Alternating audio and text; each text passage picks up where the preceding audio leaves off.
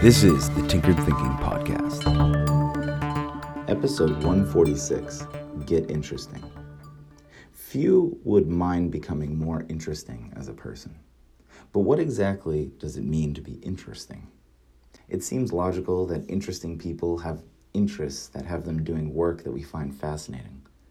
But such a sentence is like a definition that uses the word. It's an effectively meaningless and redundant statement. What is interesting? Let's cleave this sucker. The word interesting comes from a two part etymology. The first part of the word, inter, means between. The esting part, or ESSE as a root, comes from the Proto Indo European root S, ES, meaning to be. A good word to think about in order to fully appreciate this root is a word that starts with it the word essence. Let's put this sucker back together. Interesting literally means to be between states of being or to be between essences. How can we make sense of this little riddle? What does it mean to be between states of being? Well, such an image evokes the notion of departing from a prior state of being.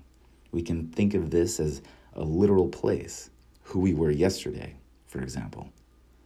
The in between space, though, is by default a state of less certainty like jumping from one stepping stone to another.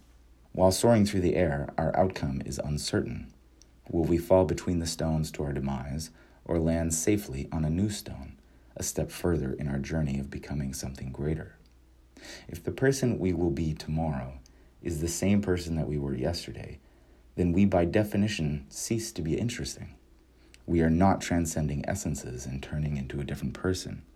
We are not wandering in productive areas.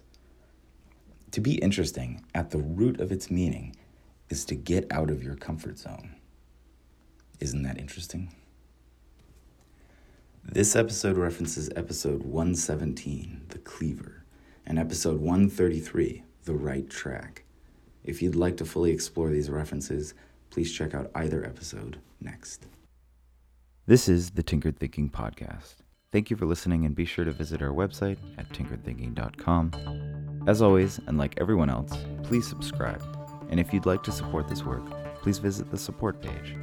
Any questions are always welcome. And until tomorrow, be careful about the context.